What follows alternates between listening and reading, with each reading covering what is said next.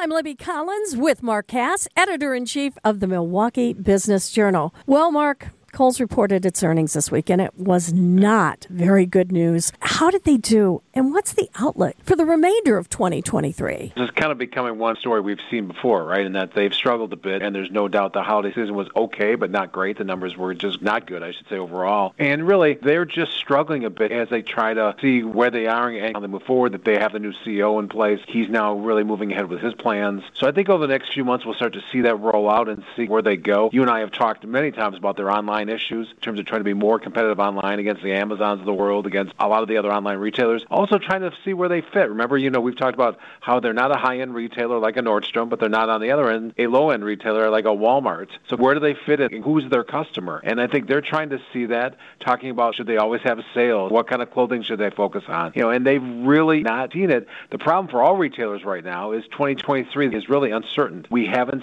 seen an economic downturn yet, but a lot of economists are saying later in 23 and into 24, we're going to have a recession, which will mean less consumer spending. So how will they handle that? What kind of merchandise levels will they have? Will they add stores? Will they subtract stores? They've gone to the smaller store. Will they look for more partnerships? So many questions, Libby, that I don't have answers for because there's just a lot of eyes on them now. And with this new CEO, he has a lot of hurdles to overcome to make them successful. Mm, yeah, well, we'll be watching that one closely.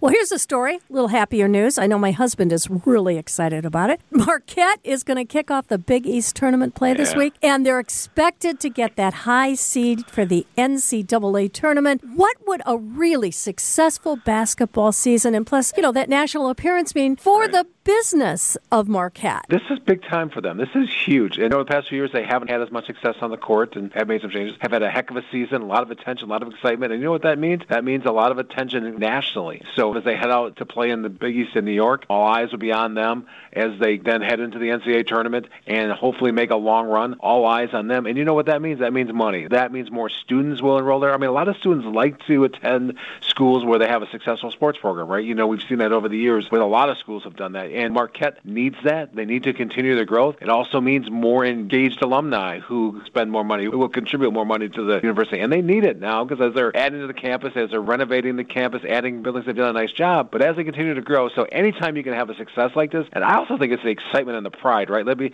I mean, that kind of rings through the community. It helps them here locally, but really, really more so nationally as they try to recruit students. And it means more letters to my husband asking for a donation. I think they should all come, and I think you should write that check. Go, go ahead. Come on. Feel free to do that. Hey, he's got the money. I don't. All right. I'm in radio, right? Speaking of basketball, Mark Lasry has a deal to share his share of the Milwaukee Bucks to one of the owners of the Cleveland Browns, and they're valuing this at three billion with a B, as in bucks. Are you surprised at that value? And also, are you surprised that Lasry is going to sell his interest? You know, I'm not surprised he's going to sell his interest.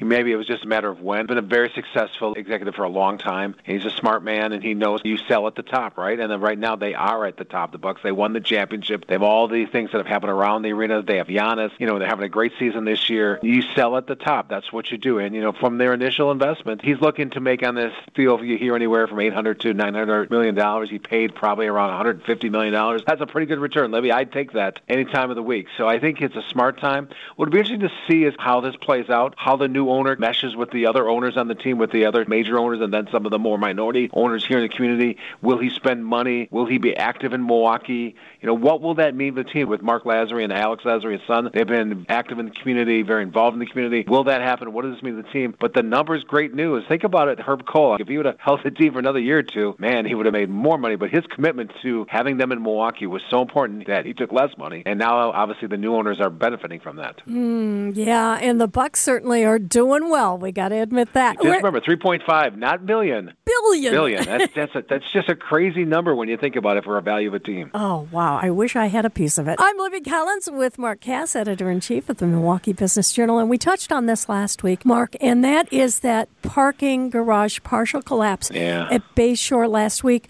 Hopefully, they've got all the cars out by now. But this really goes back to inspection of Yep. facilities. Do you think we're going to see any changes in state or local laws based on what happened there? Yeah, I mean, I think we will. This happens frequently when you have these kind of things that happen. Horrible incident. Luckily, luckily nobody was hurt. And the fact that there was an inspector on the site. He wasn't inspecting this property. They actually inspecting some of the new apartments that were being built. But there was no laws currently in place that actually require inspection of these structures after they're built. Almost within 24 hours after the collapse, I had gotten a news release already from a state representative Madison who said he was going to look at this issue to see whether or not an annual inspection should be required of all parking structures. I think the fact that this has happened here before, it's been a number of years, but happening at O'Donnell Park where we had a tragedy of a young man who got killed, and now this case where, again, luckily nobody got hurt. These things almost always lead to changes, so I think you will see more inspections, a lot of focus, and you'll see more holding accountable for the snow removal because clearly something went on here. I don't know what. I'm not an expert in that area, but something went on there. So anytime something like this happens, you're going to see a focus because you cannot have these things happen. We got very lucky this time that no one was injured or killed.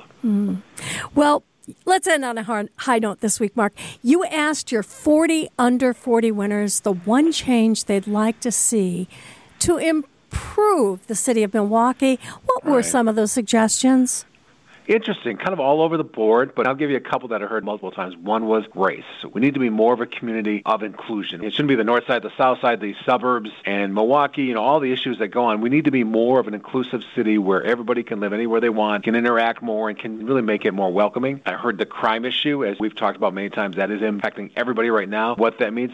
The other things were kind of more specific. You know, I heard more, we should have more activities on the lakefront. We should really show our lakefront off more because of what it means. I heard about transportation. We need more transportation, whether it's expansion of the hop, more freeways, more buses. The other thing I heard a number of times was we need more grocery stores in certain areas of the city. I mean, if you go in certain areas of the central city, kind of the north side of Milwaukee, there are fewer grocery stores available for people. So that is an important one. One that I heard also was we need more pride in Milwaukee. I mean, a lot of times we're our own worst critic, and I've heard this before. You know, we aren't as proud of Milwaukee as we should be. We should be screaming from the rooftops about how great it is to live here, how we don't have a lot of traffic, how it's right on the lake, how the weather is sometimes good. I'll say sometimes good. How it's great in the summertime, right? We really ought to be screaming about that more. So, I mean, it's kind of fun. I love to hear from these young professionals. I wouldn't change a thing. Mark, thank you once again for joining us today. Mark Kass, editor in chief of the Milwaukee Business Journal. I'm Libby Collins.